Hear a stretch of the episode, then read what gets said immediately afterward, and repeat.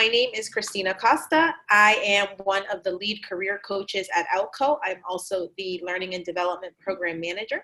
So I run all of the career courses at Outco. Um, so I help a lot with mock interviewing, confidence building, interpersonal interpersonal communication skills, and training with software engineers. It's been an amazing time working at Outco so far, and all the classes that we teach are virtual. You'll learn a little bit more about that. So that's a little bit about me. Uh, a tiny bit of background on me. I've been working in tech for six years now, which is crazy to think about. Time flies. Um, I've worked in you know companies like PayPal, HubSpot. I've worked at startups, very small startups. One called LendBuzz that has I think they have 35 people now. When I started there, it was 12 of us. Um, I've worked at an education tech startup as well called Duet. Um, and I've even worked at a hyper growth startup called Drift. Some of you may know Drift. Uh, they're actually expanding all over the country. So I have a variety of experiences working in tech and kind of bouncing around from startup to startup, which is, I feel like, really normal in the tech world. Um, or maybe in my tech world it's really normal, but that's a little bit about me. And I'm here to learn more about Frances. So why don't we just dive in? Um, and please, I want to also iterate if you have any pressing questions or anything that you really, really want to know, feel free to ask your questions in the chat. Um, and we will definitely get to them uh, as soon as possible.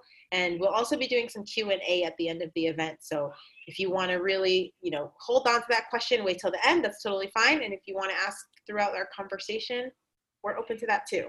Um, we want to just make sure that this is a really genuine, candid, authentic conversation and we're going to be talking a lot about our experiences as women as women of color in tech uh, so with that said frances i would love to learn more about your journey into tech um, can you please share us share your story with us how did you get into tech yeah, sure. And I can just give a quick overview of kind of where I am now and then like circle back. So, hey everyone, I'm Frances. I'm currently a software engineer specializing in UI development on the uh, customer acquisition team, or you know, fancy word for the web team at Slack, where my mission is to make your working life simpler, more pleasant, and more productive. Um, started working professionally as a developer in 2015. I got a bachelor's and master's in computer science. And outside of that role, I'm also an executive director for Techqueria, um, which I will, you know, happily talk about um, more later. And I also support Code Nation and the Latino Community Foundation as uh, a leadership member or just a Giving Circle member. So the way I kind of got into tech, it was very interesting, and I think I will attribute a lot of it to my dad. So my dad immigrated from Peru, Lima, Peru, which is the capital of Peru, um, to the U.S. to study at MIT, and he studied math at MIT, and he uh, immigrated here in his early 20s and when he was in Peru, he had 10 siblings. He was the oldest, so he was one of 10 siblings. Wow. Um, his mom and dad weren't really there for him, so he had to kind of like step up and be the man of the family, quote unquote. So it's like kind of a very quintessential hardworking immigrant story. But to kind of fast forward to that, like his journey, the why the the the way it kind of affected my journey is because he um, realized that education was a thing that kind of was able to make him fast forward and kind of get to that quote unquote American dream. He mm-hmm. always instilled into my siblings and I, like, you know, education, education is the key. Get a PhD. I want to be able to call you Dr. Coronel one day. Obviously, didn't happen. And I have like a very, you know, weird relationship with the formal education system. I think it's very broken in a lot of ways, but either way like i did get to like the master's degree so like you know that's where i was like at my limit there. Mm-hmm. um but to that point like he always instilled in me when i was younger like math science engineering like basically stem right? And i i was a big math person like when i was younger and so i think that really helped and i'm like i attribute a lot of that to my dad and i'm very happy that he did that. Um so it really helped that i had like that that support from my parent. Um i will say too that the way that he taught me math and STEM was through these computer games. And so that was like, that was the like kind of the thing there.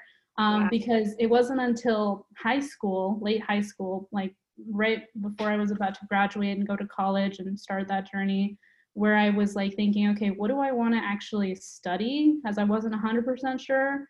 up until that point, I had explored like becoming a vet, doing biology, and um, I, I did this like medical mission in Vietnam when I was in high school, and I, I passed out at the sight of blood, and it was like a whole big scene, and like that was the time when I was like, okay, I can't, I can't do that kind of like hands-on. I can't, yeah. What was that? I said healthcare is out the question. At, that was out of the question. yeah, it became out of the question. There were like other examples that I could touch on, but it was like, okay, what is the only other thing that up until that point in my life that I was like even remotely interested in beyond biology um, or healthcare, or the medical like um, the healthcare system, and it was computer games. That was the only other thing. Um, so I'm really glad my dad introduced me to that. So I, I kind of learned more about what programming is and like what that what that encompasses. And I uh, took free online coding classes for about a year, and this was in my senior year of high school.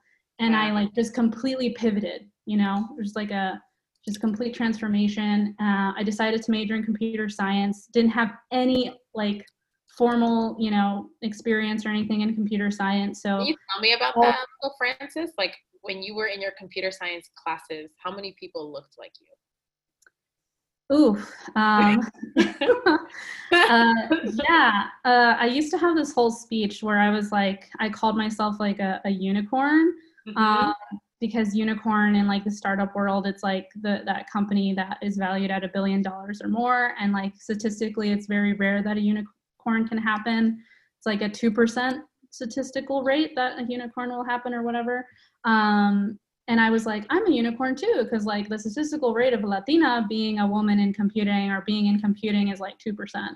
You know, so yeah. of the 25% women in computing, according to the Bureau of Labor in 2016, only about 2% identify as Latina. So like, it should not be like some. You were definitely a unicorn. That's that's literally why I asked you that question because I'm like I'm sure there was no one really else right. that could you know relate to in your classes that that had your same background and experience and yeah you know cultural identity right um, and yeah and that's a that's not a good feeling and i i wish it wasn't like that and i'm trying to work so that it's not like that mm-hmm. um but yes like in college um so my i got my undergrad from hampton university which is an hbcu in hampton virginia Yep. And there were other Afro Latinx people, but I was like the only kind of like Latina in my classes. Um, and then for Cornell, which is where I got my master's, I was the only Latina, and I could like, you know, very much confirm that. And so that was, so that was like kind of the same with with almost all the programs I've been a part of. I'm usually the only one. Mm-hmm. Um, yeah, so that was. That, Why did you just out of curiosity, why did you mm-hmm. decide to go to a historically black college? Yeah, so for context, um, my dad uh, still teaches there. He's an MBA professor. Uh, he's been teaching at Hampton for 20 plus years now. His name is Francisco wow. Coronel, if you want to look him up. He has this really ugly page with his like bio and like his credentials and stuff. And like, I say it's ugly because he hasn't updated his picture and he has way better pictures where he looks like just more i don't know in touch with like the current generation but anyway rant over um, there and then my mom also attended hampton university she got her master's in education i want to say from from hampton and my brother attends hampton he actually gra- mm-hmm. is going to graduate wow. Soon. and then my sister attended hampton so we have wow. all attended hampton yeah oh my gosh a whole generation of Hampton Peruvians. Yeah. yeah I so, love it. I love yeah. It. We're very close with like just the Hampton University community and like I still feel like really uh you know uh close to like the people I'm there. Yeah, that's amazing. Thank you for sharing that. So it sounds like a lot of your drive and a lot of uh, the reason that you ended up in computer science in the first place was due to your father kind of yes. his his exposure into tech and and computers and computer programming um, and i and i really do believe that we don't have enough latino figures that in that way in that space right in that industry um, mm-hmm. and, and not only latino i think we don't we also lack a lot of black figures um, that are in engineering that are working in stem um, usually we don't see people right that look like us in stem and i think that's one thing that really creates a barrier for people of color. If you don't see anyone that looks like you in high positions, right, in engineering or, or being CEOs of a tech company, then it's really hard to see yourself doing that one day. Yeah, right? and I think like to elaborate on this, if I may, like Yeah.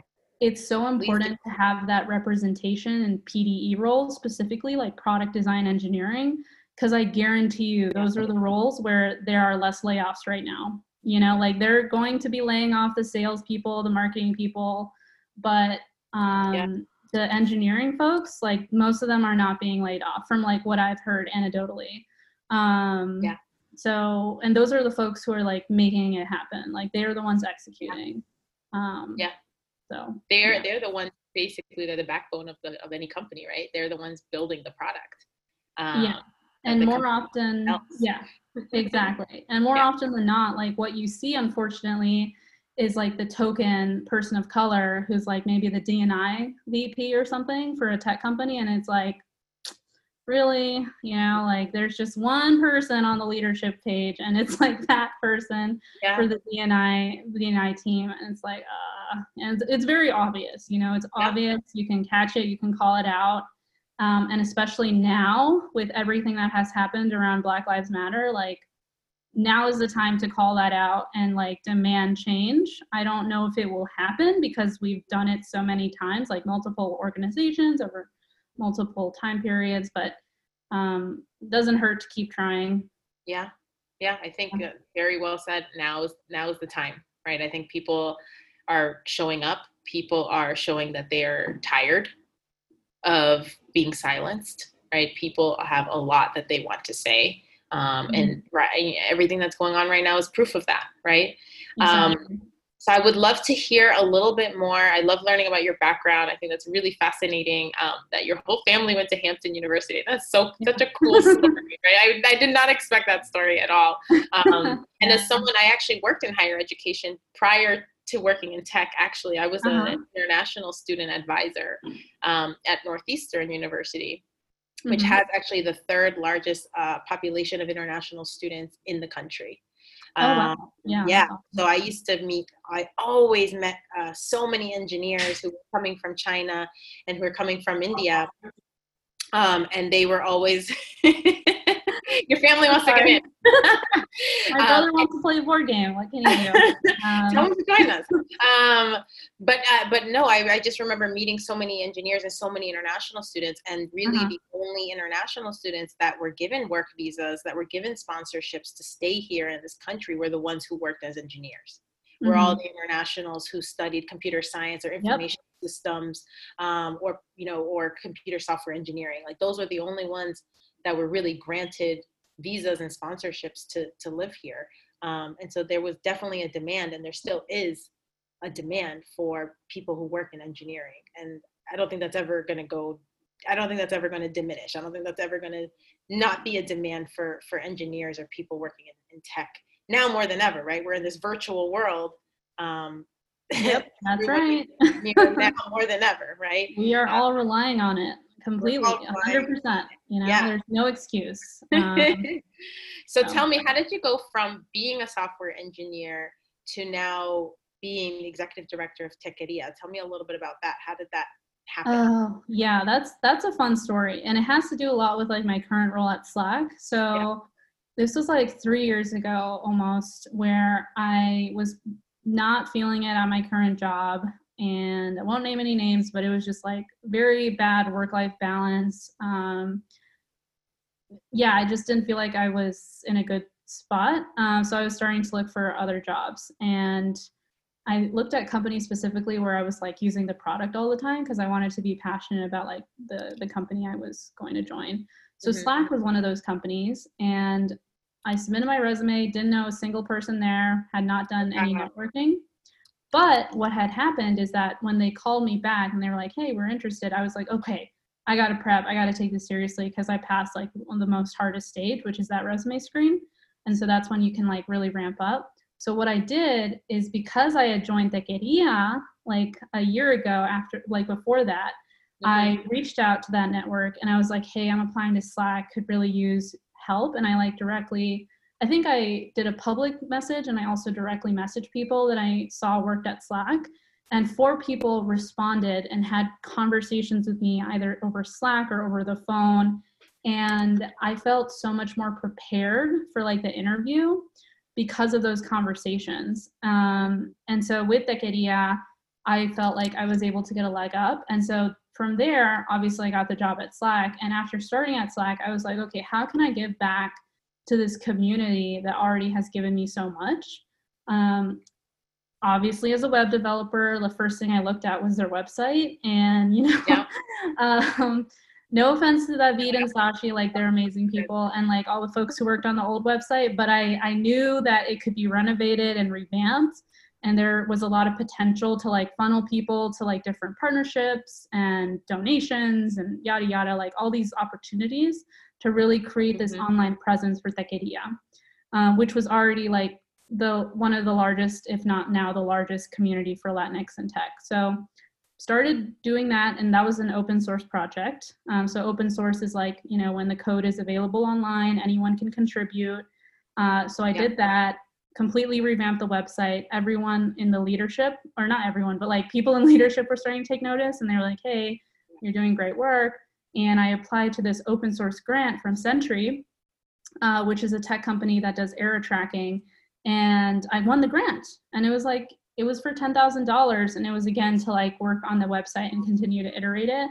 And it was the first grant that Techqueria had won, like as an organization. And it was only last year, by the way, for context. I was going to ask you when did when was that? It was last that year. Was, that was last June, I want to say, uh, June 2019. And we had only just become like as an org, they had become a nonprofit, a 501c3 nonprofit. Um, yeah. So anyway, or was that earlier? That might have been earlier, like January actually, for the the grant. But anyway, uh, fast forward, you know, I'm obviously more involved. I have helped the Techqueria fundraise a lot. Um, started out as a board member because of that activity, then kind of went to CTO. And now I'm one of the executive directors, and it's like a legitimate kind of part time position that I have outside of Slack, and it's all good and well with them. Um, so my other mm-hmm. co director is Felipe Ventura. Um, yep. Yeah, shout out to him. He's he's actually the one who connected us, like Outco and Techqueria. So oh, nice yeah so that's the story uh, hopefully that you know fast forward everything but um, yeah i think you know this work is so fulfilling and I, I, feel like i get to use a different part of my brain from like you know being in yeah. that focus session on encoding all day with slack um, and being in like meetings versus like all this um, very activist um, nonprofit work it's very different like the mm-hmm. type of work so it, it's very fulfilling and what is what exactly is the the mission of Techqueria for people who, who've never heard of it before? Yeah, so Techqueria, you know, for context, we're a 501c3 nonprofit. We serve the largest community of Latinx in tech across the US. And our goal or mission really is to provide them with the resources and support that they need to thrive and become leaders in the tech industry, not just the entry level folks, because I think we have enough of those who identify as Latinx, but actual leaders who can enact change and reform current structures in their own companies. Um, for context, Latinos are the fastest growing population in the US, and we all know that tech is one of the largest wealth generators in the US. And I feel like that in itself, in and of itself, is such a powerful combination. And like mm-hmm. how much good we can do if we like help amplify and support um, Latinx professionals in that is is so important. And that's like kind of at the core of what we're doing in practice, how that looks like is that we partner with ERGs, we do events, workshops for our members. We're trying to launch different initiatives and projects like the job board, the conference, which unfortunately we had to postpone, um, things like that. Uh, and also just kind of bridge the social capital gap. That for us is like the biggest thing because we know that a lot of people find their jobs through networking and a lot of people of color, just especially Latinx folks and Black folks, like within tech, they just don't have those connections. Um, yeah. And so, really, ultimately, our vision is just to become the most powerful and robust network of Latinx uh, professionals in tech across the world. Wow, that's that's really um, amazing. Um, I, I want to learn more about Techqueria, right? I want to know what are some ways that Techqueria is helping the POC community, the Latinx community right now, um, who may be on the job search. Yeah, and obviously this is so critical, right? Because um, we're in the worst period, I think, since the Great Depression when it comes to job loss, from what I've read. Um, so I want to like reference this study that PayScale PayScale did, and PayScale is like this platform for like to find salaries so that you can compare and contrast um, the average ones for tech companies. And they did a study that said between 70 and 85% of jobs are found through networking. And so networking can come super naturally to folks who come from like a family of professionals, such as, you know, myself, a family of educators, or folks who went to very prestigious colleges. Um, and by the time like they enter the workforce, like some young adults already really have that large network and lots of social capital that can help them find those jobs, even with very limited work experience. Like, you know, there's that narrative of like, the reason so many people want to go to Harvard or all these Ivy Leagues isn't necessarily because of like the courses, because you can kind of get those anywhere. It's because of that network. It is all down to that social capital. That's like the, the, the power that these these colleges have. But young yeah. young Latinx adults and just Latinx adults in general, they often face that social capital gap so without access to like that same network and connections, it can be much harder to find a full-time job, even with the necessary education and skills. So as a woman of color, I can relate to that too, because when I was considering, okay, should I get a bachelor's and master's, like even at that point, I was like, should I even do this? Like, do I have to do this? It, it, it came down to credibility for me and also just like wanting to keep learning because I know as a woman of color, I have to like do that extra effort to make sure that that credibility is there. Like i think um you know maybe a white man in my position could get away with like less and i've seen that in practice happen. Um, but as a woman of color i have to recognize i got to take that extra step. Otherwise it's i don't know. I i just have uh, felt that like in practice. I a hundred percent, a hundred and ten percent agree with you. I tell people this all the time. I mean, I think the reason people pay so much for these, you know, private universities, these Ivy Leagues, is really not for a better education. It's all about the network, right? I'm, and I always exactly. preach this in all my classes, and I and I tell this to, to all of my outcoders, all of the students that I teach. Um, your network is your net worth. It really, really is. It all, mm-hmm. everything in life is about who you know all about who you know and who's going to give you that opportunity. Um, so it sounds like Techqueria is a great place to meet people in that space, potential people that could connect you to open opportunities or maybe connect you to someone who could, um, you know, be a leader for you or maybe a mentor of some sort.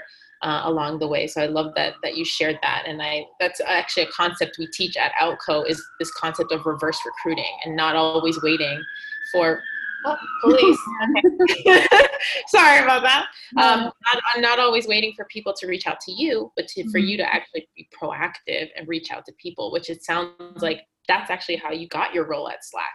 Like, yes, you applied online, but then you also made all these connections before actually working there. Um, and you could see how that really benefited you having kind of that inside scoop knowing how the interview process was going to be maybe having some inside insights into what questions they may ask you um, so you don't don't feel blindsided at all. I have a few questions here from the audience. Yeah. um, so i see one question. Roberto says applying to jobs you do always do you always check latino? Do you always disclose any disabilities there? I have been uh, one of the few Latinos in my computer science program as well. Where is this question? I'm trying to find it. Hold on. It from, I see it in Q and A. Oh, okay. I forgot about that. okay, so speaking of that, applying to jobs, you do always check Latino. Do you always disclose any disabilities there? I have been one of the few Latinx people in my CS program as well. Um, yes, and I mean, there's this whole controversy too around like race versus ethnicity. Oh, um, oh, yeah. Like for race, Latino people such as myself who like we don't identify as white, we don't identify as black. So it's like, what what checkbox do you do at that point? Mm-hmm. But I always do put Hispanic slash Latinx um, for ethnicity. So I mean, yeah, I always say that. Um, if they're you know going to like it's going to come out at some point like you might as well just say it and it also helps them because they can see their dni stats and see like hey how many people did you know apply that were that i did identify this way? Can we improve this pipeline? So i think it is good to like say that yeah. Yeah. No i, I agree too. Um you know i've always had difficulty with that too because sometimes latino's not even an option right? It's like other. And i'm like okay well where do i fit in? Right? Um, but at the same time in terms of like the disabilities question uh, that's something that you would want to disclose as well at the beginning because if, if a company for some reason does not hire you due to you having a disability is that really somewhere that you really want to work? Right is that somewhere that you would even you know think you would be you would enjoy working there? Right and right. these are things I, I, tell a lot of my students as well when when they are applying and looking for roles um, i tell them do your research. Really really do your research. Look who it is. Who is who is the head of this company? Right who is the ceo you know what are his values try to learn as much about what that person cares about which is generally a white man in the tech space uh, which is the reality but like learning more about what is the mission of the company right? Are they doing anything in the community? A lot of times you can find this information out just on a company's website right? Just looking through the website. Um, there's also a really cool website i use called keyvalues.com um, oh, yeah. where you can actually search keyvalues.io yeah. Yeah, is .io? Okay, keyvalues.io. Mm-hmm. Absolutely love that website. Um, and you can look for companies who really value diversity and inclusion, or maybe really value uh, having a diverse workforce, or you know whatever it is that's important to you. Um, I highly recommend doing doing your research before applying to any jobs because um, you want to make sure that it's a place where you're going to feel like you're going to be supported um, and that you're going to thrive. So that was one question. I see another question here. Let's see. It says, I'm a POC, I think Richard, with a background in nonprofit social justice and a DEI leadership and DEI leadership development. I always thought DEI and tech might be a good place to apply my skills. But now, especially because of this past week, I'm wondering if it's actually a space I can make an impact. Is DEI and tech legit? Ooh, that's a good question. Yeah, I love this question and Richard, I, I highly empathize. Um, there's this tweet that kind of summarizes how I feel about this situation entirely, like especially with everything going on. So here's that tweet, and I'll just speak it out uh, out loud. So Brandy is saying, "Thank you for your Black Lives Matter graphic. May I please see a picture of your executive leadership team and company board?"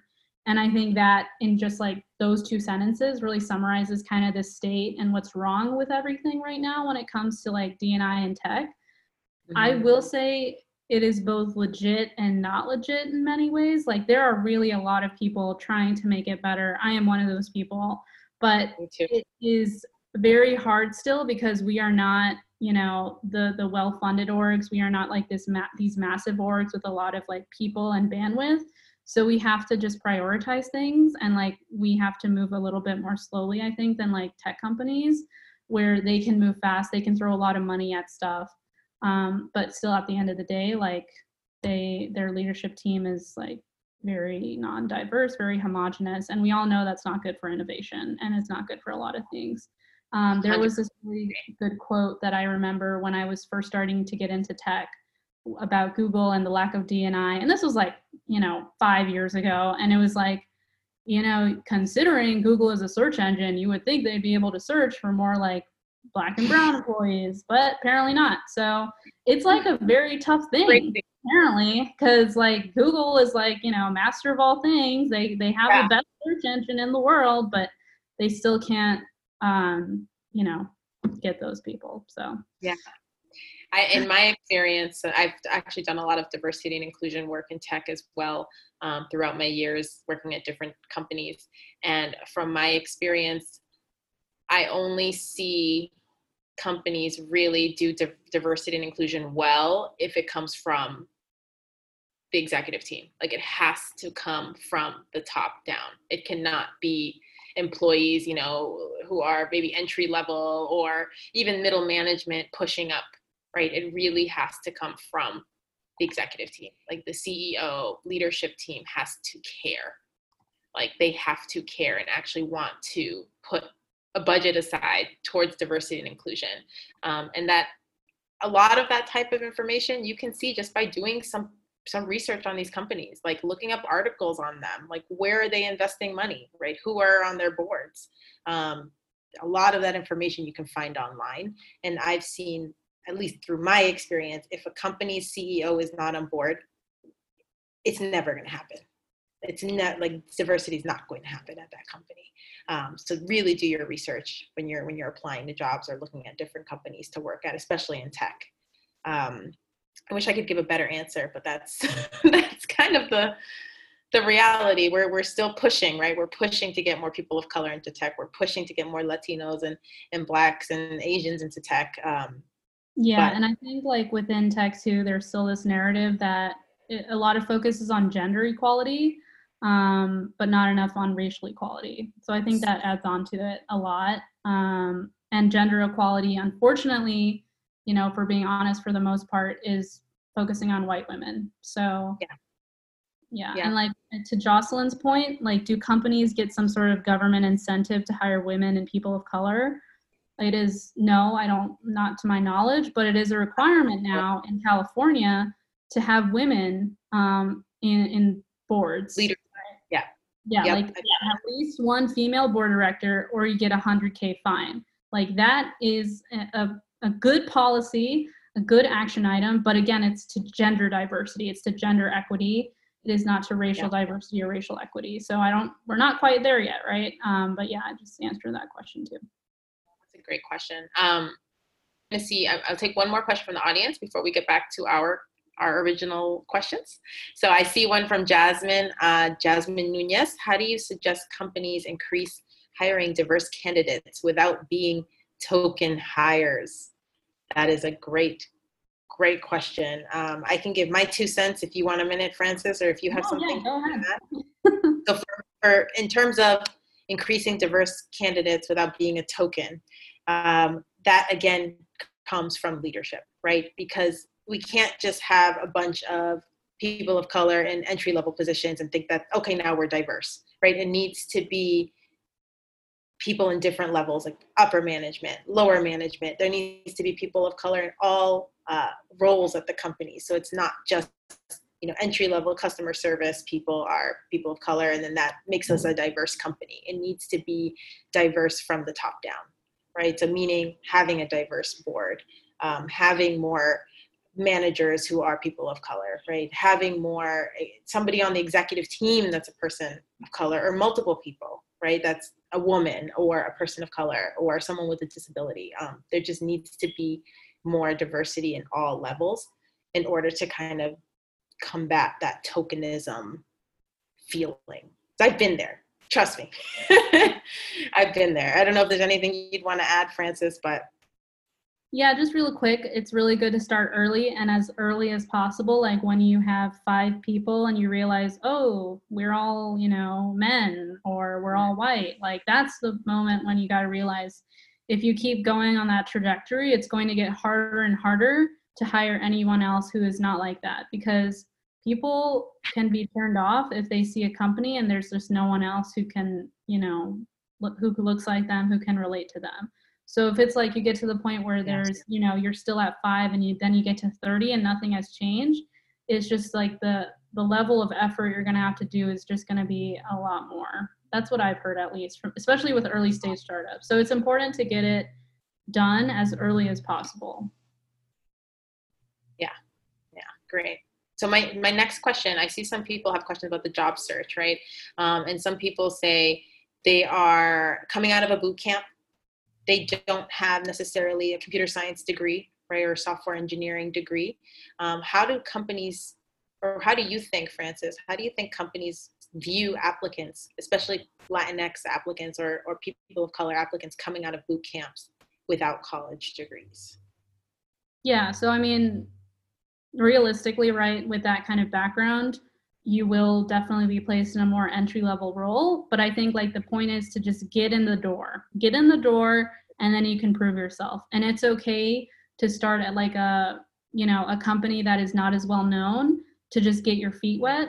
Um, I know many people who like started at a very not very well known company, maybe a startup or just like even a different, slightly different industry like tech consulting. They did that for a year and then they were able to kind of like graduate into a more you know well-known tech company or just a tech company they felt more passionate about and mm-hmm. i think what can supplement it if you feel like you know you're just fresh out of a boot camp and I, I went to a boot camp myself in new york city a while back full stack academy and that mm-hmm. was like in addition to like supplementing my cs education because again there were like you know the the system is a little bit weird there um that the, there are definitely things that you can do to improve that resume and like give you kind of that extra oomph.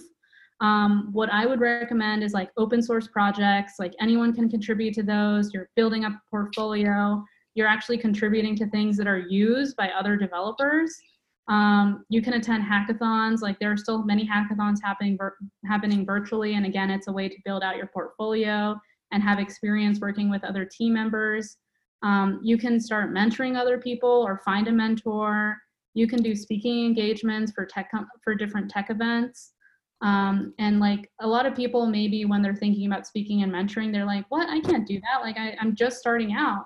But the mm-hmm. reality is, like even when I was just starting that out, you have learned a good amount like from that boot camp you do know some stuff pretty solidly so like capitalize on that and like teach that to other people teach what you know to other people because you're going to get better by doing that um, so that would be my advice yeah. to like kind of build up your resume make it more strong um, with a boot camp and kind of any program like that it's all about immersing yourself and it's not just about learning the content, but just immersing yourself in the wider industry, the culture, different communities. Join those different communities. Obviously, got to plug Techqueria if you identify as Latinx in tech, but there are many others. Okay, so th- that that's what I would recommend to start off. Yeah, those are all great suggestions. And the other suggestion I will give, um, especially for someone you know fresh out of boot camp, maybe you know doesn't feel super confident right in their abilities yet um, but once again the, the power of networking like the power of networking is is so it's so important um, because especially you know that first job that you're looking for it's probably going to be from a referral. It's probably going to be somebody you know that believes in you and knows that you'll be able to succeed there um, even though your resume is not the traditional resume that that recruiters are looking for. And unfortunately, that is still the reality, right? The reality of the situation is a lot of recruiters, a lot of tech companies are still looking for that four year degree. They're still looking for that master's degree in computer science. Um, so we're trying to break that, right? We're trying to break that barrier uh, because that shouldn't be a barrier for entry. Some of the best developers I've ever met didn't even go to college. Like they are just, they were just amazing developers who made great connections and then were given an opportunity usually because they were white, uh, but they were given an opportunity. Uh, but either way, it was networking, right? That's how they got the opportunity. Luckily, they already had that network um, because of their background, right? And so we're trying to create that network for ourselves as Latinx people in tech, as people of color in tech. I'm always a huge advocate, and I always tell people. I know a lot of people in tech just from you know talking at these types of events, attending different you know attending different boot camps and things like that. I just know a lot of people, and I'm always willing um, to share people's resumes with other people if I really believe they they could be a good fit. Um, so never, never stop networking. Always network. Um, it's really, really important. You never know who you may meet and what opportunity they may have for you at some point. So highly recommend for people fresh out of boot camp. You know, continue practicing. Continue. You know, maybe there's even a project that you'd want to volunteer on um, do it, right? Any experience is helpful. Any experience is going to help you grow as an engineer. Um, so it's one thing I, would recommend. So I want to do a quick pulse check. I know we have quite a few people in this space. We have about almost 60 people in the room. Um, Richie, do you mind showing the poll questions? I would love to learn a little bit more about everyone here and what your needs are. So if you could please take a minute um, just to fill out the poll so we know who's in the room and kind of what you're feeling right now. I know there's a lot going on in the world right now, especially here all over the country. Um, I know everybody has seen the protests, the rallies, the rioting. Um, not sure if you've been a part of it, but I have. I feel very, very strongly about what's going on right now. Um, I feel, uh, you know, I feel like there's a lot of justice that needs to be served, um, and that our communities have been silenced for far too long. And so we just love to see how other people are feeling in the same in the same space. Also, where can I see the polls? I don't see them. I mean, I it already, but. Uh, so did you see? It should have popped up on your window. Did you see? It's just it's, it's like background questions. Do you see it, Frances? Yeah, yeah. I answered them, but can I see the results or are they? Oh yeah, oh yeah. Can we see the results? Oh, there you go. Okay, Oh. results. Nice. All right. So 71% of people are on the job hunt. So majority of Mm. people here are on the job hunt. Okay. You currently work in the tech industry. It's about 50. It's about 50%. So 50-50. Awesome. Uh, would you consider your company diverse and inclusive? So I see 30% yes. 55% trying to be yes. I feel like that's the reality with a lot of companies. Yeah. The oh let's just put it on the website and make it look like we have brown people here. Um, and then not at all 11% okay? And then last but not least we just want to know how everyone's doing mentally emotionally. I know there's a lot happening in the world right now. So how are you doing? Just trying to stay positive. Looks like most people are just trying to stay positive and the second largest response is motivated which is pretty exciting. Um, motivated and then i see exhausted scared angry I feel all of those things at one time, which is exhausting. but I totally relate to all, everybody in this room right now. Um, so m- moving on, we want to talk a little bit more about current events, what's going on right now, um, and the, the future of diversity in tech, right, and what that what that's going to look like. So, given the current state of affairs, Frances, how is the lack of diversity in tech related or how do you think the lack of diversity in tech is related to the protests going on all around the world? hmm Yeah, I mean, like, so obviously I don't identify as black, or I don't identify as black, and I don't want to speak for the black community in tech. What I do want to share is what they have already come together and done, which is create a five point roadmap for how tech companies can come together and support the black community during this time. And these are all from like, I think it's 150 plus black leaders in tech. So I'm going to share that. And it's like a pledge. And the website is down now because so many people visited. I think it got overrun. Wow. Um, but I want to share the points because I jotted them down. And I think this is how, you know, this is like the response I, I have. And I agree with this. Um, so working towards swift prosecution for the individuals who killed George Floyd, Ahmaud Arbery, Breonna Taylor, and Tony McDade by supporting groups like the Center for Policing Equity and Color of Change, supporting police reform and accountability, applying pressure to Bay Area police chiefs and police union leaders. And this one I think is the most relevant and also applies like, you know, just across the board for people of color in tech in general, um, is pledging to hire and fund Black employees and founders, and also making real commitments to promote, mentor, sponsor them, and support their success. Mhm. And so that one I think we can touch on a little bit more. And then the fifth one is helping elect local leaders with a proven record advocating for racial and social justice by supporting races for key positions like mayorship, city council, and district attorneys. Um, So this is like the pledge that they've created. And I think like Techqueria obviously has shared our statement of solidarity and we've already are creating actually again like five points that we are trying to show like true allyship with the black community. Um, it is something that affects us too as we have Afro Latinx members. Um, but I think the the number four part, which is pledging to hire and fund black employees, that I think is what's most relevant to, to DNI and tech because the needle has not moved significantly at all over the past few years. It really hasn't. And again, there's been constant like ups and downs like of DNI in, in the news and like again many uh, articles showcasing like the dismal statistics for Black and Latinx employees in tech companies. But regardless of all that, you know, news and amplification, the needle has not moved.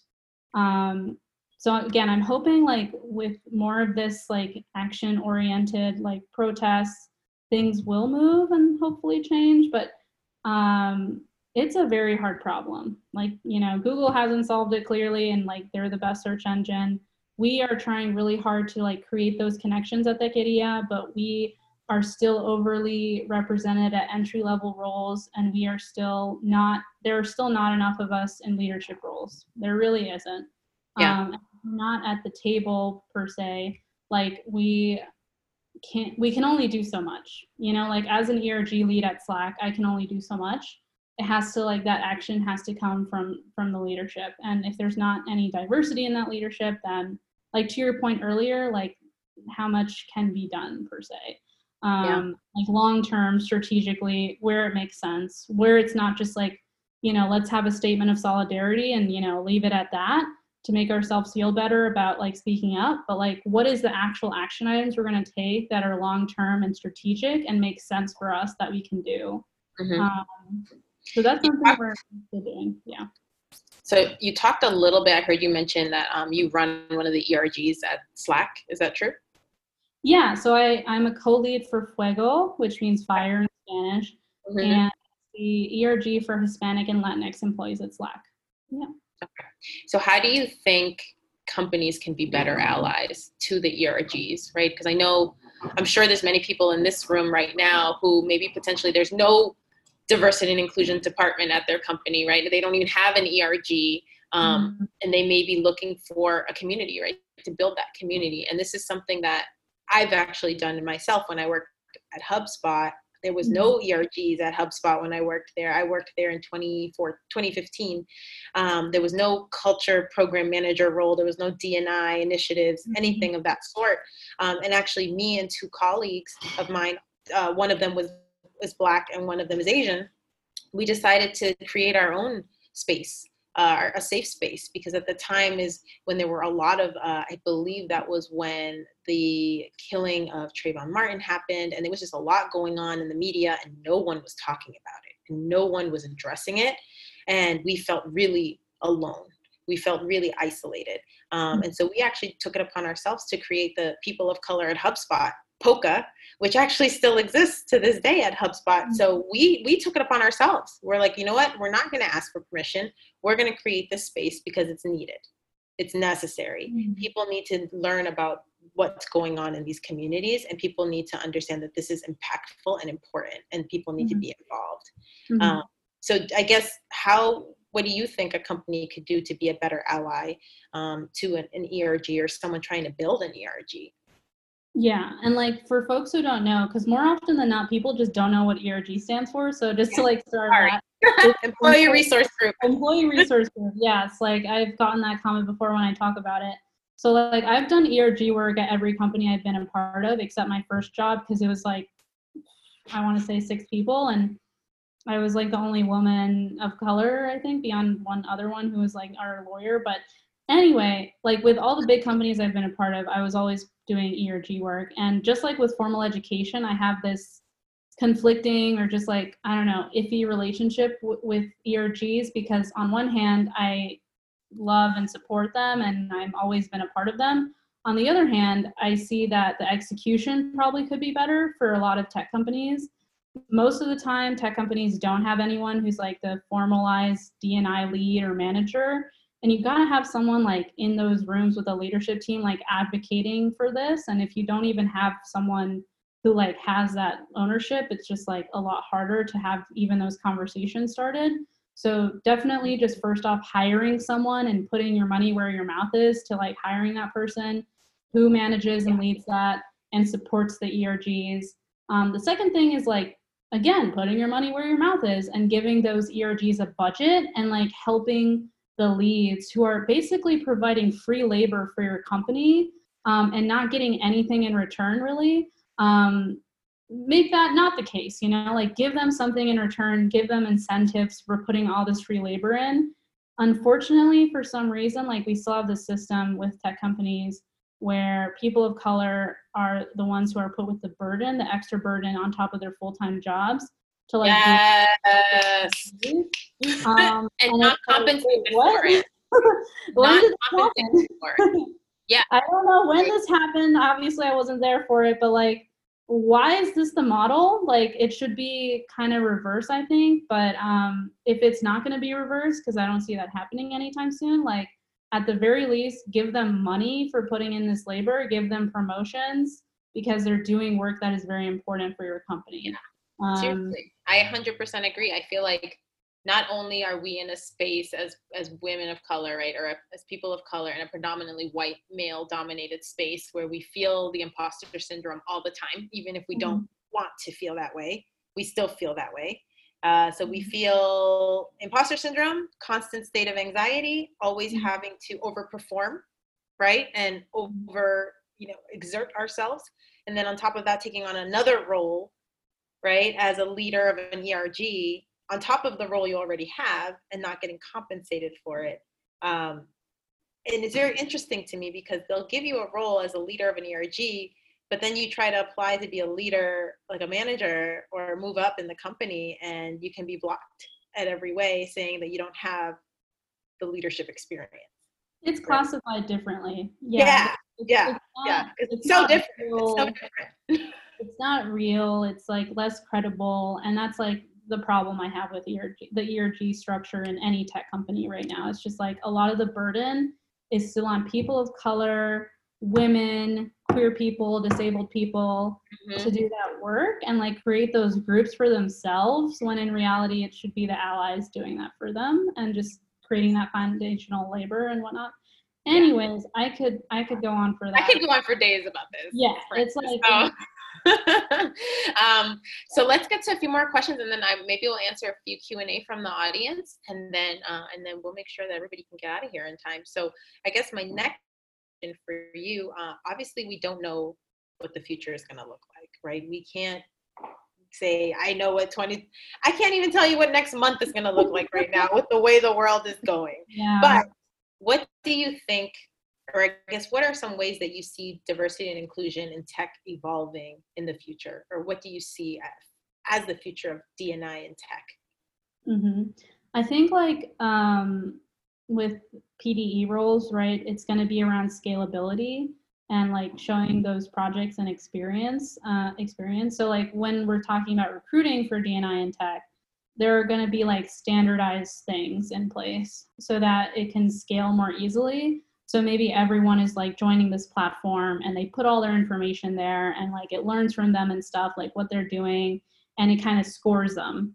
And in that and of itself like that can be problematic in many ways because of the algorithms like the algorithms themselves could be created by people who are very homogenous like amazon tried to create a recruiting group and a recruiting tool and because of the people who created it because of those like biases and those blind spots they ended up like recruiting less diverse candidates which was like oops that was like not the intention but that's what ended up happening. But i do think in the future we are going to see like more platforms that try to standardize things like try to have a an equal playing field for everybody. And that can be super problematic or that can go over really well because everyone's kind of like on the same page. But it's kind of like with the sat right? Like i kind of see that happening but for like um, engineering tests or like just pde type roles where it's kind of easier to do that i myself am like a very big advocate of not having to deal with like data structure and whiteboarding stuff and Slack has an interview process that is a bit more modern for full-time engineers where That's good to know. it's like, yeah, it's based on system design questions and there's like a take-home project. I, I do prefer that route than like the other route because it's not as relevant. But anyway, to that point, maybe a standardization. And again, that could be inevitably worse or better. Um, the other thing I see happening is like this clear digital divide.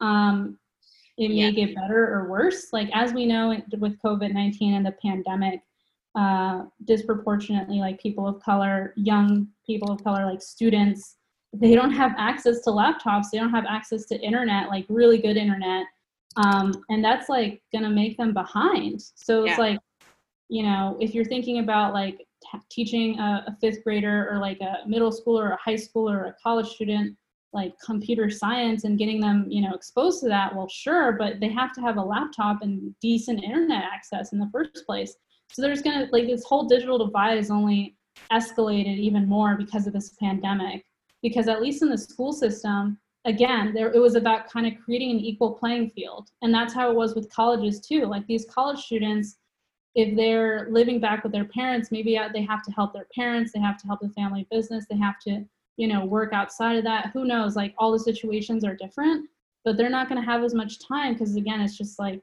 the, the work from home environment is really important to that you know being conducive and it's not equal playing field anymore. So i feel like standardization digital divide and then i think the third thing um, is like this weird realization that within the US, like, you know, Code 2040, it's this great organization that uh, tries to get more um, underrepresented people in like internships within tech companies. And Code 2040, like 2040 comes from the statistic that people have the, from the Pew Research Center, I think, where they estimate that by 2040 in the US, it will become majority minority, which means that majority of people in the US will identify as people of color. So white people we, will become like the, the minority. And if you have that kind of system, and well, if you have that kind of demographic in place, but in the tech industry, which again, as we all know, is one of the largest wealth generators in the world, that is still like radically underrepresented for people of color, um, that's going to be way more obvious then, you know? So, like, I see that playing out and like making that more obvious. And again, hopefully things get better, but I really don't know. Like you said, it's hard to predict anything these days, and uh, it's all very tiring um, and depressing. And, you know, I can go on, but like, that's kind of how I see it right now yeah so it's it's like a trickle down effect right? So our governments are failing us. Let's be real. Oh yeah there's, that. Uh, there's absolutely no equity in access to equal opportunities especially yeah. in the education space. I've always been a huge advocate and i've been an advocate for the past five six years um, about stem programs for middle school elementary school uh, especially in low income neighborhoods right in neighborhoods where it is more people of color like why are the why aren't there stem programs that are strong there? I mean stem is the way of the future. It's not going anywhere. Um, we should have stronger science technology engineering and math programs available to all people of color. Um, it shouldn't be only these you know wealthy schools that have access to that type of information. And the same thing you know i totally agree with you with the digital divide. I think we're seeing it now more than ever right? Um, all workers, essential workers, right, that are literally the backbone of this country, they don't have the ability to work from home, right? So they are being put on the front lines. Um, they are being put at risk every single day to keep this country moving. But then they're still not only making minimum wage, if that, right? Um, and the people who are sitting behind the screens, the Amazons of the world, are just raking in the billions and billions and billions and not doing anything for the community. I mean, has anyone seen Amazon do anything for the community? I, I really don't understand why everyone wants to work at Amazon so much. I don't get it. Everybody wants to work at Amazon. All the engineers I work with, I, I really don't understand because he's ruining our it's economy. They i think it's because they know they can get rich if they work at amazon because amazon is hella rich and everyone knows hella that. rich hella rich that's so very true it's that's all very about that capitalism it is it is so it's just like and that i guess that's the answer right breaking down capitalism like that and how is that going to happen yeah. and i think we're starting to see the the beginnings of that now um, and i think the country is is finally speaking out right and making their voices heard and talking about this digital divide um, is, is huge. So I wish I could say I knew what the future of, te- of DNI and tech looks like. I would love for there to be a world where everyone has access to internet, where everyone has access to computers, equal access, right? And that everybody can be in this space. But that's not the reality we live in right now. Um, that's a world that I, I hope to see in the future. Um, because as I've mentioned before, and as you know, Frances, like technology is where the money is. And that and, and it's not going to go anywhere right? People spend the majority of their days on their phones on their laptops um, mm-hmm. communicating with one another in that way. And so we need to be more present in those spaces because if you're going to have the most innovative product out there you need to have the, the most innovative team meaning the most diverse perspectives on your team to make the best product out there. So i think for me at least my goal and what i will continue to do in tech is continue amplifying voices of leaders like yourself, Frances, um, and Techqueria, right? Promoting those types of organizations that are doing the work, that are really trying to connect people with um, amazing opportunities and building that network. Um, I'm going to keep amplifying voices like that. Uh, I'm going to keep supporting leaders like you, uh, leaders, you know, like Joshua at Outco, who's our CEO and is all about diversity and inclusion. Um, I'm all about, you know, empowering others to succeed um, and using the platform that you have to do it right? Everybody in this room right now, I'm sure has a Twitter account. I'm sure has an Instagram page or something. You could be doing your part um, and getting more people of color to learn about opportunities in tech. Um, so we all need to do our do our part because this is not we can't do this alone. We cannot do this alone. um, so let's see. With that said, we are at the 10 o'clock or, or Eastern, uh, 7 o'clock Pacific time now. There are a few questions. Let me see. We could take maybe one or two questions from the audience. Um, but before that, let's see here. Uh, let's see. I see one for, from Richard. It, it says, specifically around Techqueria, right? There's so many separate communities within the Latinx umbrella. How do you organize and advocate for all of them when there is such diversity uh, in the Latino community? So this question is for you, Frances. Yeah, so like coming from all walks of life, like the Latinx diaspora is extremely diverse, just like the Black diaspora is extremely diverse. So like it's not a one size fits all kind of scenario. Um, so coming from all walks of life, I think Techqueria really does believe that the diversity of our community is the most reliable asset that we have. And our space does try to be inclusive by inviting Latinx from the regions of the Caribbean, Haiti, Brazil, as well as those that, who identify as Afro Latinx, Asian Latinx, or queer. Um, mm-hmm. And we use the term Latinx, by the way, which is not used maybe um, as frequently, or maybe you're not familiar with it instead of Latino or Latina because it is a gender neutral and inclusive term. So there are many different intersecting identities uh, within the Latinx and Black community, and we like within Techqueria, we do try to support that um, as much as possible. Uh, so we do realize there's not like a one size fits all. And I will say, unfortunately, and I think this is something we can continue to work on because I see it within our or- own org, and I want to be transparent about that. Like more often than not, we will see like because within the Latinx diaspora, there are like white passing Latinx, there's brown passing Latinx, such as myself, and there's Afro Latinx, Asian Latinx, etc.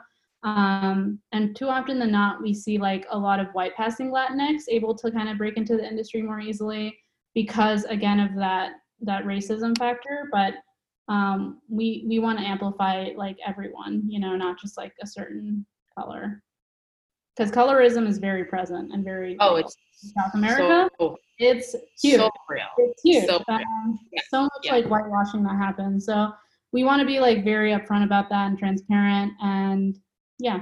So yeah. Well, thank you so much for the work that you do for the Latinx community and beyond. Um, and just to give a little context, I'm also Latina. I'm half Guatemalan, half Brazilian, in case anyone was wondering, because I know I'm very ambiguous looking. So I identify as Latinx as well. I um, get that a lot. knows what the hell I am sometimes. But. um, so for for anyone here who is on on the job search, there is one thing I, I, I always say at almost all the panels I like I like to speak at, especially regarding diversity in tech, is um, tech is also not only just engineering, right? And I think that's a common yeah. misconception that a lot of people have when they think tech. They think, oh, well, I'm not a computer software developer, or I'm not a coder. I can't t- work in tech. I'm like, neither am I. I'm not a coder either. Um, I took front end hated it, not for me. Um, but I've worked in many capacities. I've worked in consulting, I've worked in digital marketing, I've worked in professional development, I've worked in uh, recruiting, I've had all types of different roles in tech. And so, for anyone looking to transition into tech, um, a lot of your skills are transferable, right? A lot of your skills, if you work, say, for example, at a healthcare company and you do like customer service, you could do customer service in tech, right? Same. Yep um, if you worked in HR at a finance company, you can do HR in tech, right? They need finance, they need HR, they need marketing, they need um, you know customer success, they need all of these other departments.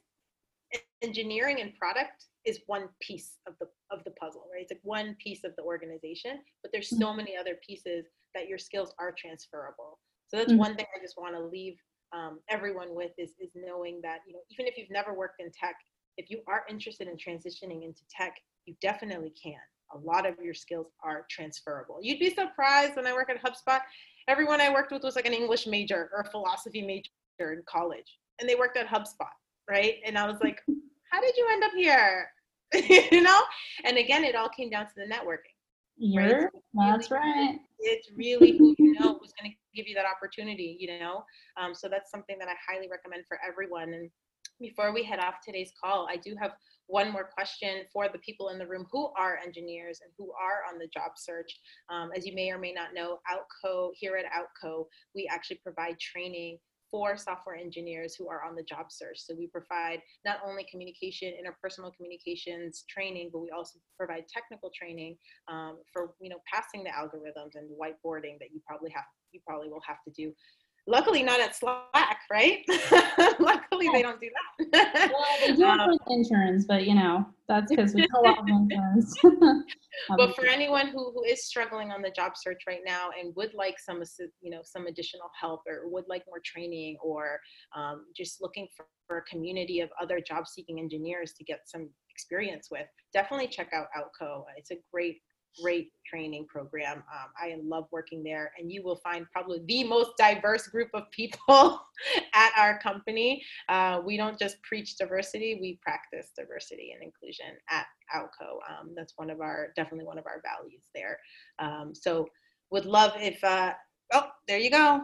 So this is the last poll of the day. If you are interested in learning more about Outco um, and potentially joining one of our, our classes to help you really earn the job of your dream and earn the job that you will feel validated at in a diverse space. Check out outco. Um, and with that said frances is there any final word you'd like to give our audience before we head out for the night? Um, yeah feel free to connect with me on linkedin. I like linkedin so much more than every other social media network just because it me feels too. i love linkedin it's like my thing. Microsoft did a great acquisition, right? So like I, I don't know what it is, but it just feels like more comfortable when I'm on LinkedIn versus Twitter. I think it's just like the the medium. You know, some people are more yeah. comfortable with Twitter and Facebook, Instagram, what have you. I've just felt more comfortable sharing stuff on LinkedIn. Um, so definitely feel free to connect me to connect with me there. I'll share my LinkedIn. I think someone uh, shared it. Oh yeah, there you go. Thank you, Richie. Um, and you know, if you identify as Latinx in tech or you want to join as an ally, please feel free to join Techqueria.